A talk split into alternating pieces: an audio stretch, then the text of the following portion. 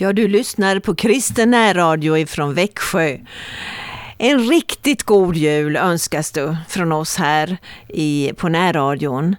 Du lyssnar på 102,4 eller på hemsidan via nätet. Och i tekniken har vi Erik Olsson och vi som har programmet heter Anita Örjan Bäckryd. Ja, på kvällarna så hör du oss inte så ofta, men varje onsdag morgon Eh, är vi tillbaka 7.15 till 7.45. Men ikväll ska vi fira jul tillsammans. Ja, och vi ska lyssna till en eh, sång. Det är Sissel Kyrkjebø som sjunger. Hon var ju i Växjö konserthus eh, för ett par år sedan och här sjunger hon Julen är här och det sjunger hon tillsammans med Tommy Körberg.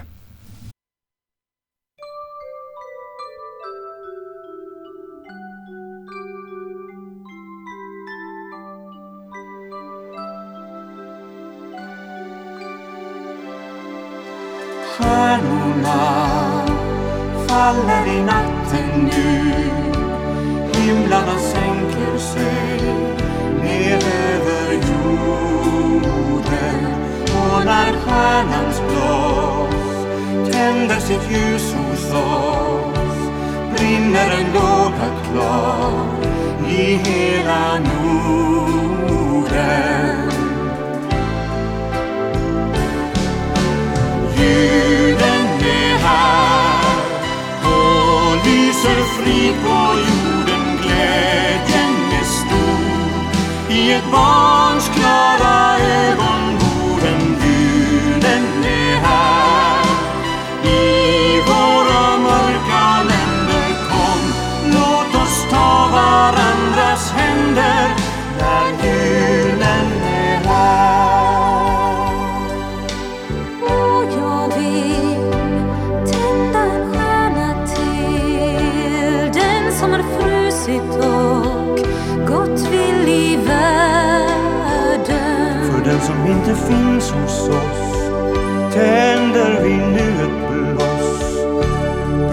Brinner en låga klar.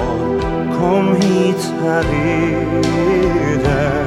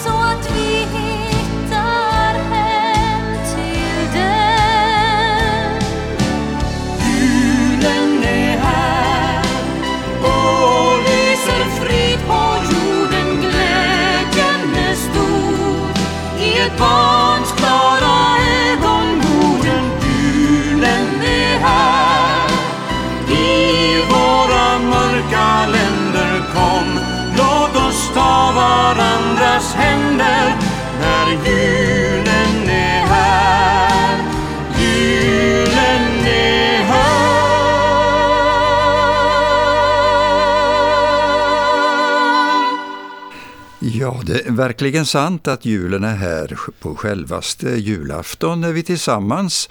Och eh, du undrar kanske vad vi har på programmet? Ja, det blir lite utav ett julbord kan vi säga.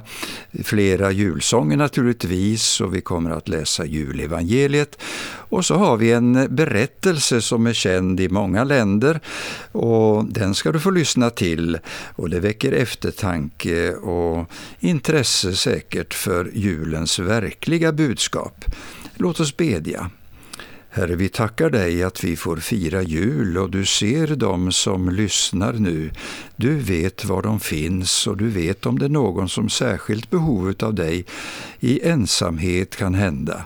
Tack att du välsignar våra hjärtan. Tack att vi får sprida budskapet om julens glada budskap, ja, att du har kommit till vår värld som vår frälsare. Amen. Ja, då lyssnar vi till sången Fröjdas vart sinne. Julen är inne. Det är Torkel Selin och Helene Nylund som sjunger.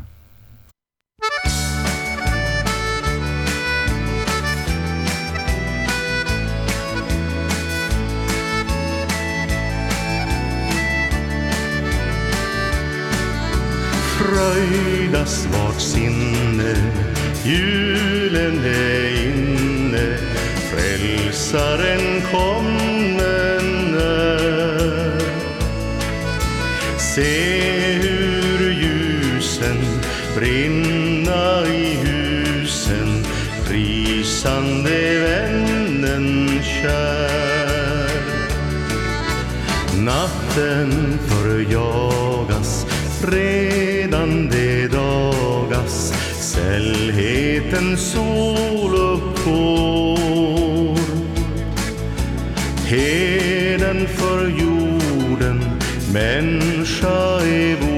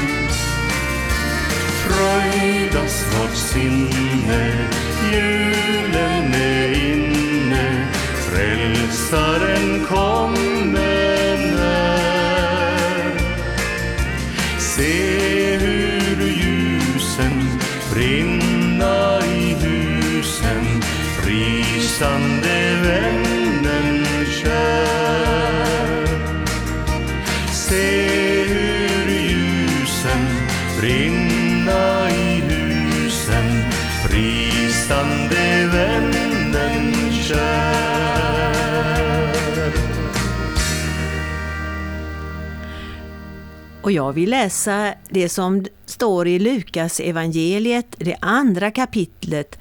Vi brukar kalla det för julevangeliet. Vid den tiden hade kejsar Augustus gett order om att hela världen skulle skattskrivas. Det var den första skattskrivningen och det gjordes när Quirinius var landshövding i Syrien. Var och en fick då resa till sin hemstad för att registrera sig. Eftersom Josef tillhörde Davids ett reste han från staden Nasaret i Galileen till Davids stad Betlehem i Judeen. Han tog med sig Maria som han var trolovad med och som nu väntade barn. Men medan de var där blev det dags för henne att föda och hon födde sitt första barn, en pojke. Hon lindade honom sedan med tygstycken och lade honom i en krubba, för det fanns inte plats för dem inne i värdshuset. Samma natt var några herdar ute och vaktade sina får på fälten om natten. Då stod plötsligt en Herrens ängel framför dem och Herrens härlighet lyste omkring dem. De blev fruktansvärt rädda, men ängeln sa till dem, var inte rädda, jag kommer till er med ett budskap om en stor glädje som gäller hela folket. I natt har en frälsare fötts åt er i Betlehem, Davids stad. Han är Messias, Herren. Det här är ett tecken för er. Ni ska finna ett lindat barn som ligger i en krubba. Och plötsligt var ängeln omgiven av en stor himmelsk här som prisade Gud.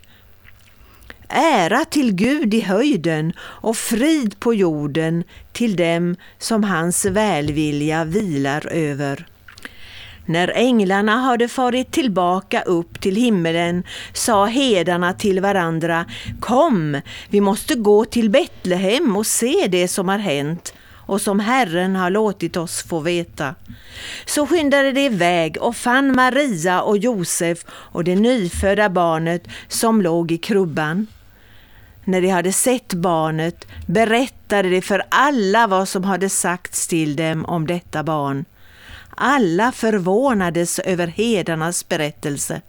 Men Maria lade allt detta på minnet och begrundade det i sitt hjärta. Hedarna vände sedan tillbaka och hyllade och ärade Gud för allt de hade fått höra och se. Allt var precis så som det hade sagts dem. Ja, detta är ju den verkliga julberättelsen om Jesu födelse. Vilken fantastisk berättelse det är. Och eh, nu ska du få lyssna till en av de mest kända julsångerna. Det är sången Stilla natt. Och eh, nu har vi tänkt att vi skulle låta Barbara Hendricks eh, sjunga. Ja, vem är hon då? Ja, hon är född i USA, i Arkansas, men eh, hon är svensk medborgare eh, för hon har en svensk man och hon bor i Schweiz. Men hon kommer ganska ofta till Sverige för att ha konserter och för att vila mellan sina olika turnéer. Och eh, hon sjunger på många språk, så att nu låter vi henne sjunga på franska, Douce Nuit.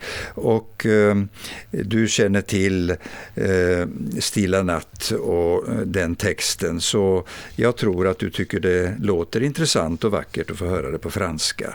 Nu lyssnar vi till Barbara Hendricks.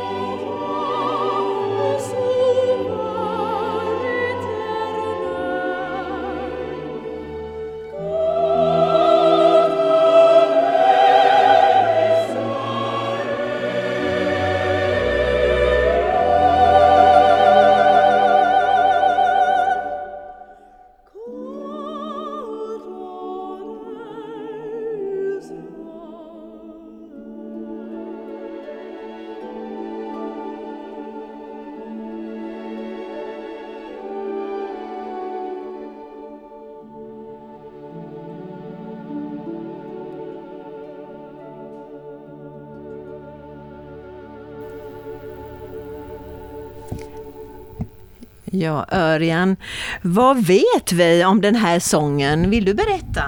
Ja, den är ju från Österrike och eh, den skrevs eh, på julafton eh, 1818, så det är ganska länge sedan. Och hur kan det vara att den skrevs då på julafton? Jo, eh, det skulle hållas en midnattsmässa i Sankt Nikolaikyrkan i den lilla orten Obendorf. Och eh, eh, då var det så att den unge hjälpprästen Josef Mår, han blev bekymrad för orgeln var sönder. Om det nu var råttorna som hade åstadkommit detta, som det påståtts. Det var verkligen bekymmersamt. Bälgen fungerade inte alls och det blev ingen luft i orgeln. Och detta hade ju sen eh, hänt då strax före jul när orgeln så väl behövdes och de hann inte att reparera den. Men eh, Josef Mohr han eh, började plötsligt eh, fundera på några ord, ett tema i hans utkast till hans predikan. Och då var det några formuleringar, stilla natt, heliga natt. Ja, det var ju på tyska, stille Nacht, heilige Nacht. Men han var ju ingen poet och det här var verkligen något som skulle kunna användas ändå kanske. Och plötsligt så satt han bara där med ett antal verser han åstadkommit.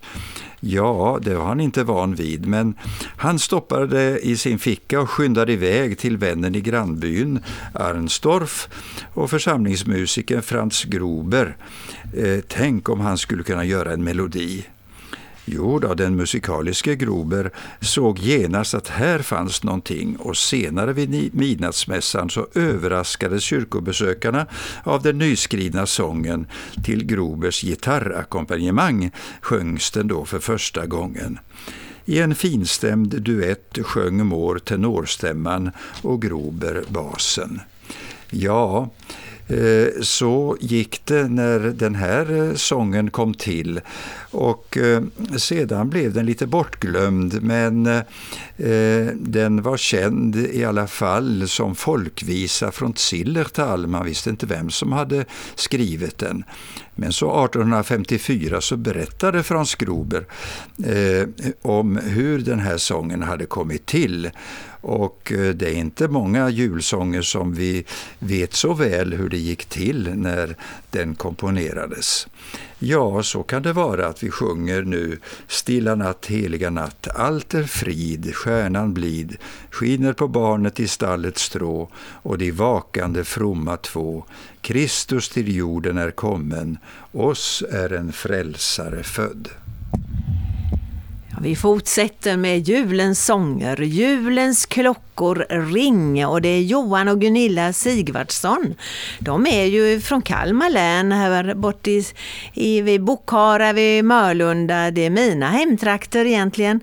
Ehm, de sjunger eh, dels den här sången, Julens klockor ring, och så fortsätter de med Ett litet barn av Davids hus.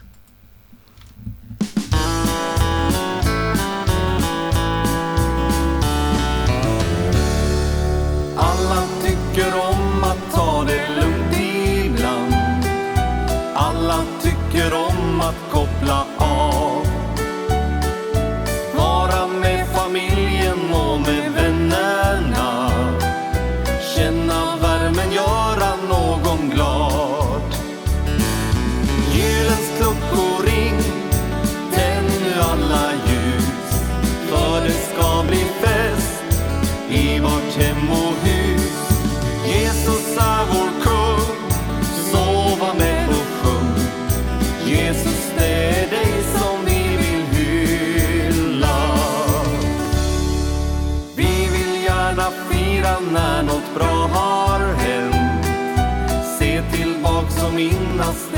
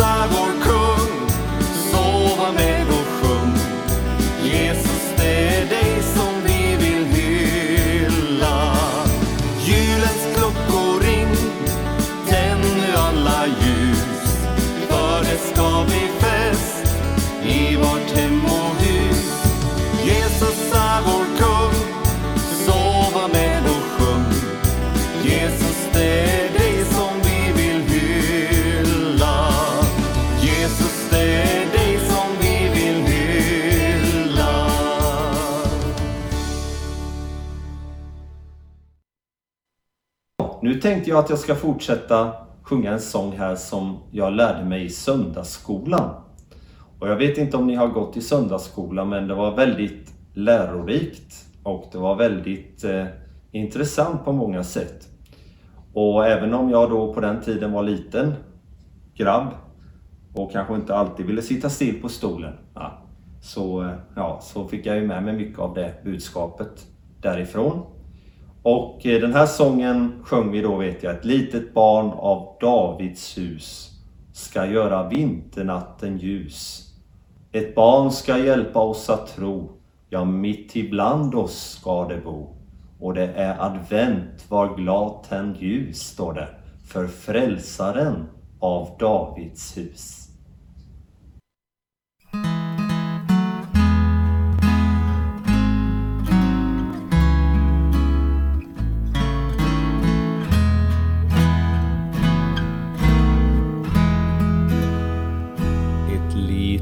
Barn av Davids hus ska göra vinternatten ljus. Ett barn ska hjälpa oss att tro. Här mitt ibland oss ska det bo. Ett barn ska hjälpa oss att tro. Här mitt ibland oss ska det bo. Ett barn som kommer ifrån Gud ska lära oss sitt kärleksbud. Det är advent och skall jorden höra änglasång. Det är advent och än en gång skall jorden höra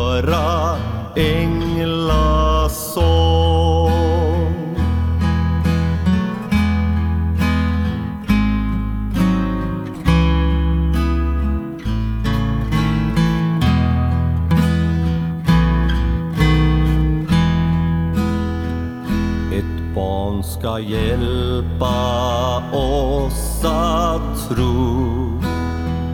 Här mitt ibland oss ska det bo. Det är advent, var glad tänd ljus. För frälsaren av Davids hus. Det är advent, var glad tänd ljus. För frälsaren av Davids hus.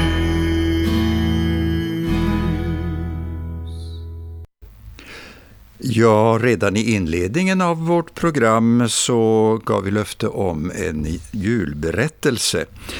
Och eh, den är skriven av Rubin Sayens. Eh, Ruben Sayas var pastor, baptistpastor i Paris eh, i början på 1900-talet. Och eh, han var en enastående sångare och sångförfattare också. Översatte också flera sånger ifrån engelska till franska. Och eh, så skrev han en hel del och eh, han var med också och startade Bibelinstitutet i Nogent där tusentals förkunnare har fått sin utbildning i den gedigna, eh, ja det kursplanet som finns där. Eh, Ruben Sayens hade skrivit den här julberättelsen om eh, Monsieur Martin, som han kallade honom. Men Leo Tolstoj, den store ryske författaren, eh, fick del av det. Jag vet inte om det var när han var i Frankrike och besökte eh, olika författarkollegor. Eh, han reste en hel del, men eh, han fick den här berättelsen och han bearbetade den på ett sätt som man tror nu att den är ifrån Ryssland. Och eh, då var han tvungen att ge den ett annat namn och den kallas för Pappa Panovs stora dag. Och vi lyssnar. För mycket länge sedan, så länge att nästan ingen kan komma ihåg det, levde en gammal skomakare. Han bodde långt borta, så långt borta att ingen kan tänka sig det i en liten rysk by.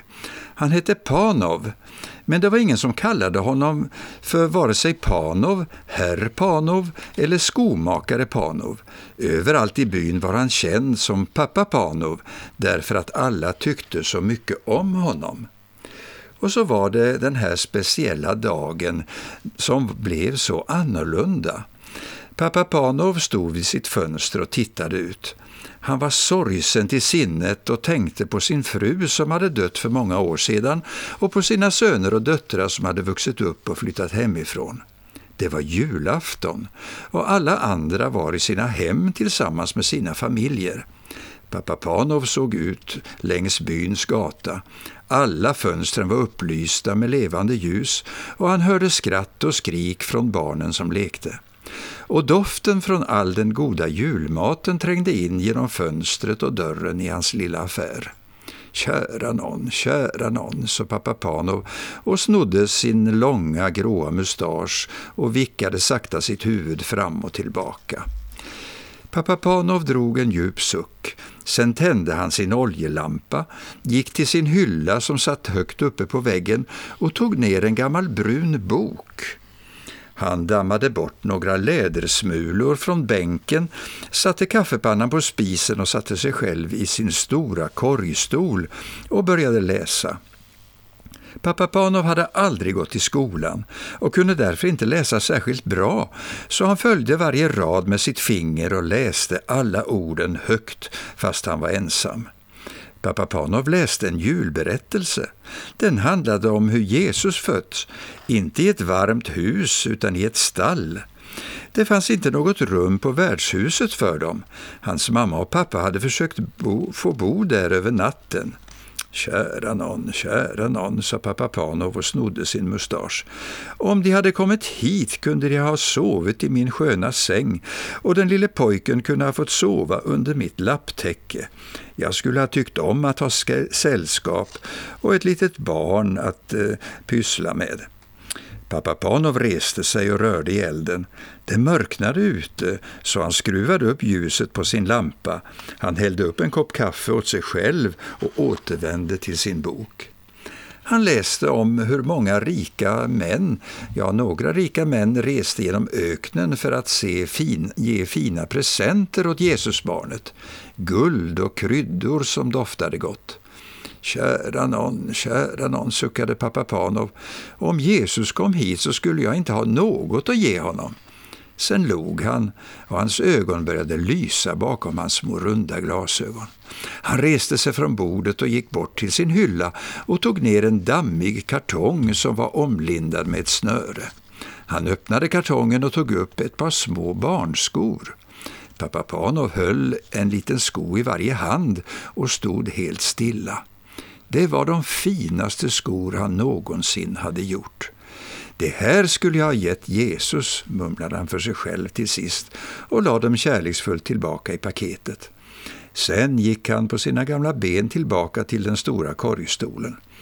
Han suckade djupt och återgick till att läsa i den bruna boken. Om det nu berodde på värmen eller på att det var sent på kvällen, det vet ingen. Men det dröjde inte länge förrän pappa Panovs knotiga fingrar gled ned från boksidan. Hans små runda glasögon gled ned för näsan och pappa Panov sov. Utanför blev dimman och mörkret allt tjockare. Suddiga figurer passade förbi fönstret. Men den gamle skomakaren sov vidare, lätt snarkande. Pappa Panov, pappa Panov, hördes plötsligt en röst i rummet. Den gamle mannen hoppade till. Hans grå mustascher skälvde. Vem är det? ropade han och såg sig osäkert omkring. Han kunde inte se så mycket utan sina glasögon, men det verkade inte vara någon i rummet. Pappa Panov, sa rösten igen. Du önskade att du skulle få se mig, att jag skulle ha kommit till ditt lilla skomakeri och att du skulle ha fått ge mig en gåva. I morgon kan du titta ut på gatan från tidiga morgonen till sena kvällen, så ska jag komma. Titta ordentligt, för jag kommer inte att tala om att det är jag. Det var alldeles stilla. Pappa Pano gnuggade sig i ögonen och satte sig hastigt upp. Elden i spisen hade brunnit ut och oljan i lampan hade tagit slut. Men utanför ringde det i kyrkklockorna. Det var julen som ringdes in. Det var han, sa den gamle mannen till sig själv. Det var Jesus. Han snodde tankfullt sin mustasch. Kanske var det en dröm, men det spelar ingen roll. Jag ska vara på min vakt och hoppas att han ska besöka mig på juldagen. Men hur ska jag känna igen honom? Han var ju inte en liten pojke alltid. Han växte upp och blev en man, en kung. De sa att han var Gud själv. Den gamle mannen skakade på sitt huvud. Kära någon, kära någon, sa han sakta. Jag måste se upp ordentligt imorgon.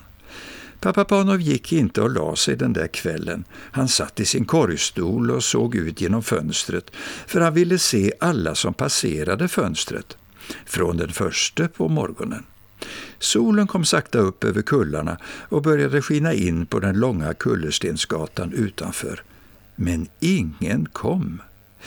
Jag ska bara koka en kopp kaffe åt mig till julfrukost, sa pappa Panov glatt för sig själv. Jag ska tända eld i spisen och koka en stor kanna varmt kaffe, men jag ska hålla ögonen på fönstret hela tiden. Jag hoppas han kommer idag.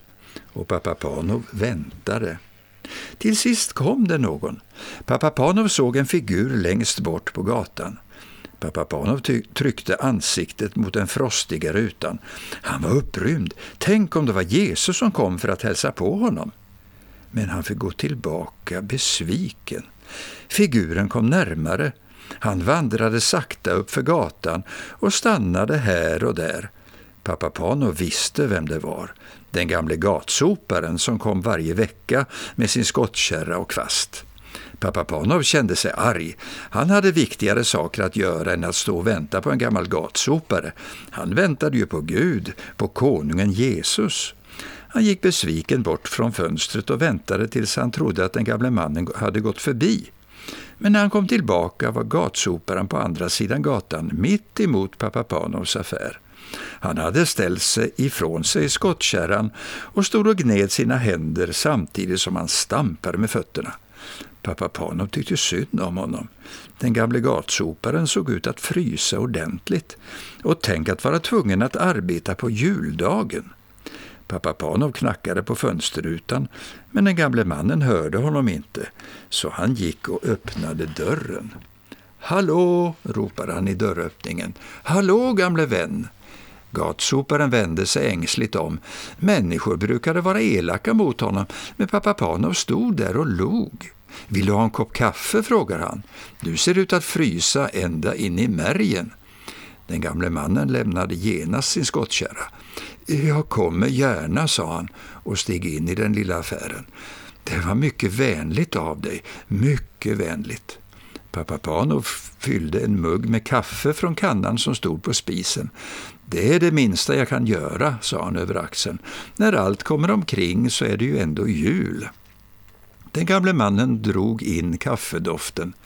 Det här är den enda jul jag kommer att få. Han ställde sig vid spisen och värmde sig och det ångade från hans fruktiga kläder så att rummet fylldes med en sur doft. Pappa Panov återvände till sin plats vid fönstret och såg upp och ned ut efter gatan. ”Väntar du främmande?” frågade den gamle gatsoparen med grov röst. ”Jag är väl inte i vägen?”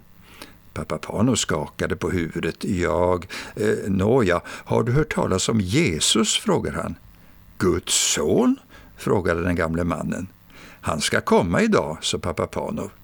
Den gamle mannen tittade förvånat på honom. Pappa Panov berättade hela händelsen för honom.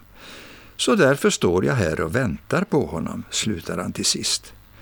Gatsoparen ställde ner sin kopp bredvid spisen och skakade dystert på huvudet. Nåja, lycka till, sa han och gick mot dörren. Och, och tack för kaffet. För första gången log gatsoparen. Sedan skyndade han sig ut och gick nedför gatan med sin skottkärra. Pappa Panov stod i den öppna dörren och såg hur gatsoparen försvann. Han tittade upp och ner efter gatan. Vintersolen sken och dess strålar gav till och med lite värme som smälte frosten på fönsterrutorna och den hala isen på kullerstenarna. Folk började röra på sig. Några som var druckna stapplade hem efter nattens fester. Familjer i sina bästa kläder skyndade förbi på väg att hälsa på hos släktingar. De nickade och log åt pappa Panov där han stod på tröskeln till sin affär. God jul, pappa Panov, ropade de. Den gamle skomakaren nickade och log tillbaka, men han stoppade dem inte. Han kände dem ju allesammans. Han väntade på någon annan. Han skulle just stänga dörren och gå in igen när han fick syn på något. I skuggan, tätt intill husväggarna, stapplade en ung kvinna som bar på en baby. Hon var mager, hennes ansikte var trött och hennes kläder var i dåligt skick. Pappa Pano följde henne med blicken. Plötsligt ropade han ”Vill du komma in i värmen en stund?” Hon tittade skrämt upp och såg ut som om hon tänkte springa sin väg. Men när hon såg den gamle skomakarens glittrande ögon bakom hans glasögon ångrade hon sig. Det var vänligt av dig att bjuda in mig, sa hon när han steg åt sidan för att släppa in henne i sin lilla affär. Pappa Panov ryckte på axlarna. Inte alls, sa han. Du såg bara ut att frysa så mycket. Har du långt att gå? Till nästa by, svarade hon matt. Omkring en halv mil. Jag har haft min bostad nere vid kvarnen, men jag har inga pengar att betala hyran med, så nu måste jag gå till min kusin och be att få bo där. Jag har ingen man heller. Kvinnan gick fram till spisen och värmde sig och pappa Panov tog barnet i sin famn. Vill du äta lite bröd och soppa tillsammans med mig? frågade han. Men kvinnan skakade stolt på huvudet. Men lite varm mjölk till barnet i alla fall, sa han. Jag ska värma den på spisen. Var inte rädd, hans ögon glittrade. Jag har haft egna barn. Barnet jollrade och sparkade med fötterna. Kära någon, kära någon, sa pappa Panov och skakade på huvudet. Den stackars pojken har inga skor. Jag har inga att ge honom, sa den unga kvinnan bittert. Men pappa Panov satt och matade barnet och kom på ja, att han kom att tänka på en sak. Han slog bort tankarna, men de kom tillbaka. Kartongen uppe på hyllan. De små skorna han hade gjort för länge sedan. De passade kanske barnet. Han tog ner den från hyllan och provade den på barnets fötter. De passade precis, perfekt. Du kan behålla dem, sa han stilla. Den unga kvinnan blev överlycklig. Hur ska jag kunna tacka ordentligt, grät hon. Men pappa Panov hörde inte. Han tittade ängsligt ut genom fönstret. Hade Jesus gått förbi medan han matade barnet? Är det något fel? frågade den unga kvinnan vänligt. Har du hört berättelsen om Jesus som föddes vid jul? svarade den gamle skomakaren. Den unga kvinnan nickade. Han ska komma idag, sa pappa Panov. Han har lovat mig det. Och så berättade han allt om sin dröm, om det nu var en dröm. Den unga kvinnan lyssnade tills han hade berättat färdigt. Hon tittade på honom som om hon inte trodde på honom alls. Men hon klappade vänligt den gamle skomakarens hand. Jag hoppas att din dröm blir sann, sa hon. Du har förtjänat det eftersom du varit så vänlig mot mig och barnet. Och med de orden gick hon sin väg. Pappa Panov stängde dörren efter henne. När han hade kokat en stor tallrik kålsoppa åt sig till middag tog han plats vid fönstret igen. Timmarna gick, människor kom och gick. Pappa Panov tittade uppmärksamt på varenda en som passerade. Men Jesus kom inte. Han började bli rädd. Kanske Jesus hade kommit och han inte hade upptäckt honom. Kanske hade Jesus passerat just den sekund som pappa Panov hade rört i elden eller kokat soppan. Den gamle skomakaren kunde inte sitta stilla längre. Han gick till dörren för att ta sig en sista titt. Alla sorters människor gick förbi, barn och gamla män, tiggare och mormödrar, glada människor och buttra. Mot några log han, till annan nickade han och tiggarna gav han en slant eller en bit bröd. Men Jesus kom inte. När skymningen föll och den grå decemberdimman kom krypande igen tände den gamle skomakaren sin oljelampa och satte sig trött och sorgsen i sin stora korgstol. Han tog fram sin bok och började läsa. Men hans hjärta var för tungt och hans ögon för trötta för att han skulle kunna läsa.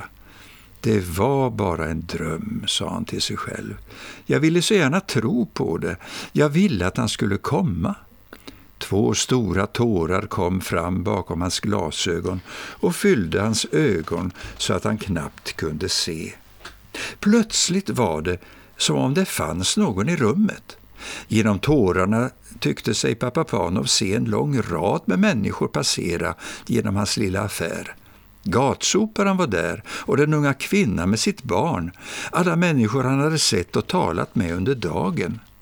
Och när de gick förbi viskade till honom en efter en. Kände du inte igen mig? Kände du inte igen mig, pappa Panov?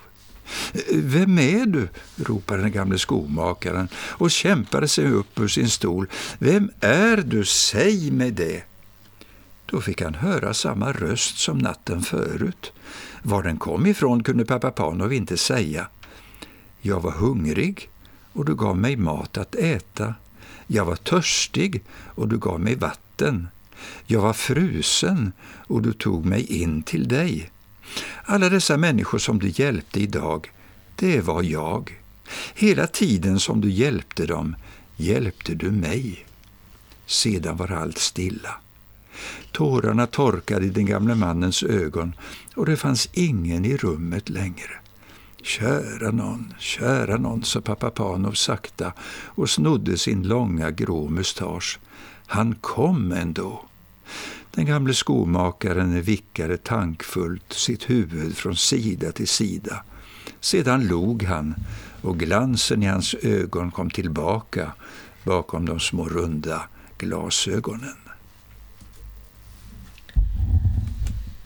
Ja, just det här bibelordet som vi hörde i berättelsen eh, vill jag läsa ifrån Matteus 25, den 35 versen och följande. Jag var hungrig och ni gav mig mat. Jag var törstig och ni gav mig att dricka. Jag var främling och ni öppnade era hem för mig. Jag var naken och ni gav mig kläder. Jag var sjuk och ni tog hand om mig. Jag var i fängelse och ni besökte mig. Då kommer de rättfärdiga att fråga, Herre, när såg vi dig hungrig och gav dig mat, eller törstig och gav dig något att dricka? När såg vi dig som främling och hjälpte dig, eller naken och gav dig kläder? När såg vi dig sjuk eller i fängelse och besökte dig? Och kungen ska svara dem, sannerligen, sannerligen säger jag er, när ni gjorde detta för någon av mina minsta bröder, då gjorde ni det för mig. Ja, vi har hört i den här berättelsen om pappa Panov, han fick vara ett ljus för de människor som kom i hans väg den där dagen som Örjan har läst om. Och precis så, så ville vi tända ljus runt omkring oss. Och då tänkte jag på den här sången Nu tändas tusen juleljus på jordens mörka rund.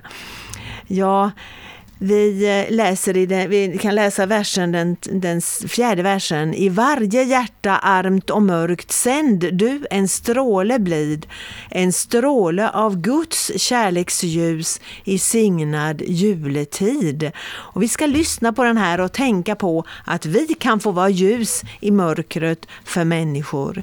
Och det är Helen Sjöholm och Benny Andersson som sjunger den här svenska julsången. Vi lyssnar.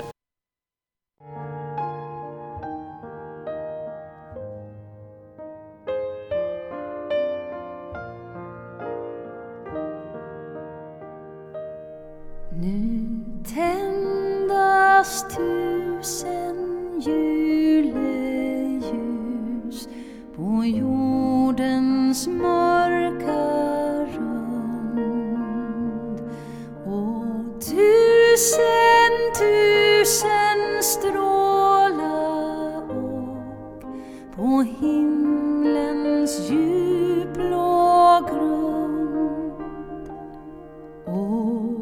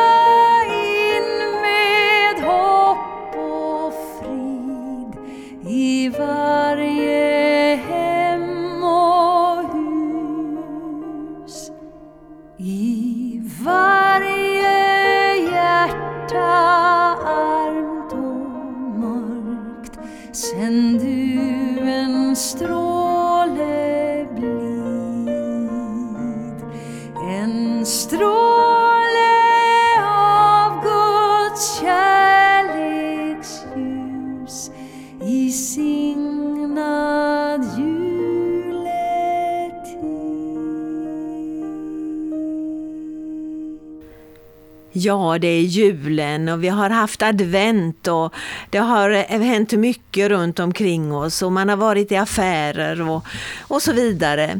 Jag var i en affär under advent och kollade lite på utbudet av juldekorationer. Och på håll så såg jag något som liknade en julkrubba. Det intresserade mig och jag gick fram till den där hyllan direkt. Men nej, det var ingen krubba, men ett stall. Med en häst som kikade in i stallet och i halmen låg en tomte och sov. Ja, stalltomten med lyktan. Åh, vad det var snopet. Jag som hade hoppats få, få se en krubba med Jesusbarnet i varuhuset. Men nej, inget julpynt med Jesus kunde jag hitta. Jo, ett, en någon vecka senare eh, så gick jag förbi igen. Då fanns det en julkrubba, men det var allt. I julevangeliet då läser vi ju att det fanns inte plats för dem i eh, härberget eller värdshuset. Och visst känns det så i vårt samhälle. Finns det plats i ditt hem, i ditt hjärta för julens verkliga budskap? Ja, nu då julen är här, så låt oss verkligen bereda plats i våra liv för Jesus. Din frälsare som kom till vår jord. Och det var kärlek som förde honom hit. Människan av idag längtar efter kärlek, längtar att bli sedd. Och det är just för detta Jesus kom, för att ge dig frälsningens gåva. Ja, har en bild som jag faktiskt har sparat. Det var, det var reklam för några år sedan.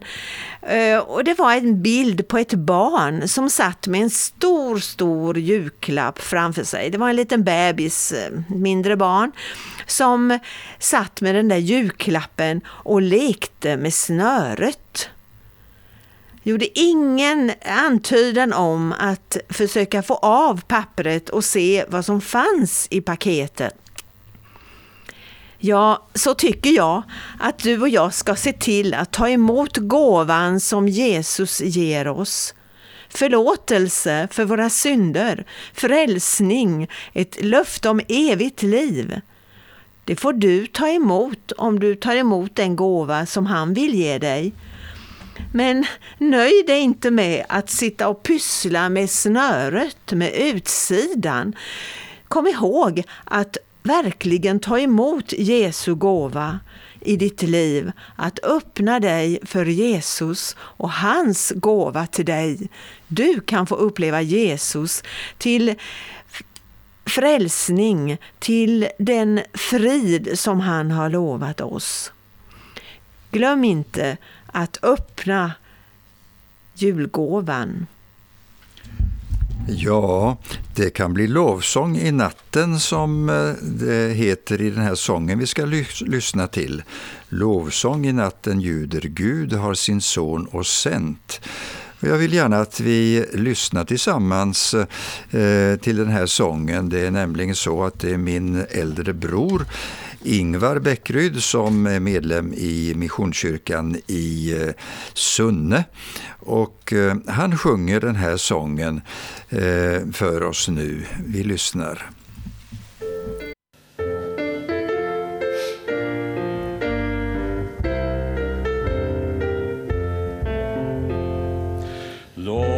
Sång i natten klingar blandad med vingar sur.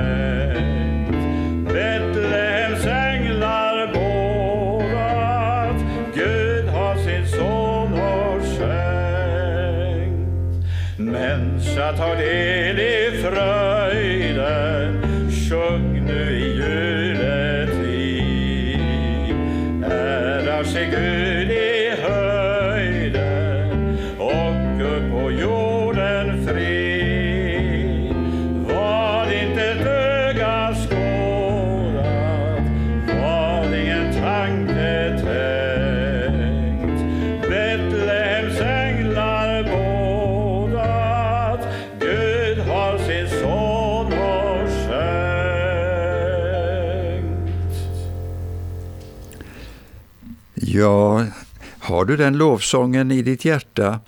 Ja, hur det än är så vi knäpper våra händer och så ber vi tillsammans i denna stund. Herre, vi tackar dig att lovsången kan ljuda i våra hjärtan. Tack för detta under som skedde, att eh, du själv kom ned till denna jord, Jesus Kristus, och du blev oss till frälsning och till räddning. Tack att vi får lägga den här dagen och kvällstunden i dina händer. Vi tackar dig att du vill välsigna var och en som har lyssnat och du låter oss få uppleva den verkliga friden när du kommer in i våra hjärtan. Tack Jesus Kristus att vi får nalkas Fadern i ditt namn och vi prisar dig och tackar dig. Amen.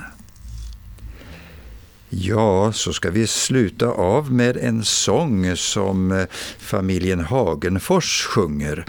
Och eh, det är sången Gå ut i hela världen och berätta vad som har hänt. Det vill vi verkligen att det ska ske. Att eh, vi bär vittnesbördet ut om det här underbara eh, glädjebudskapet att Jesus är född. Låt oss lyssna till familjen Hagerfors som sjunger.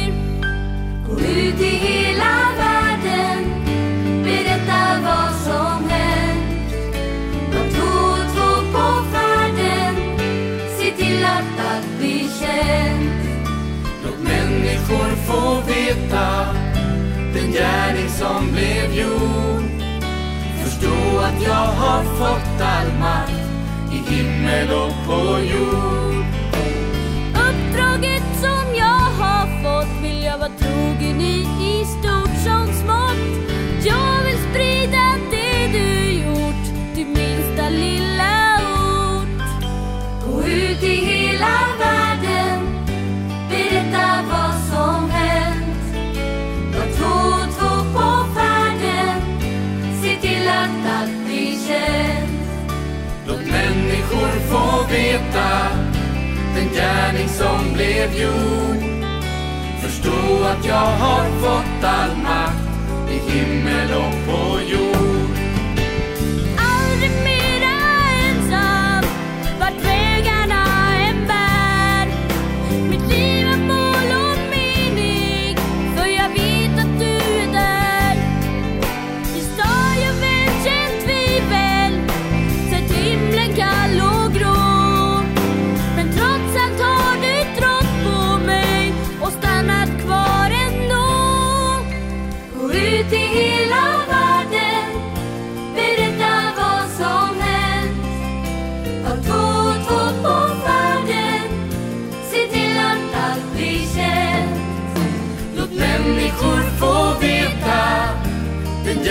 Som blev jord Förstå att jag har fått all makt i himmel och på jord.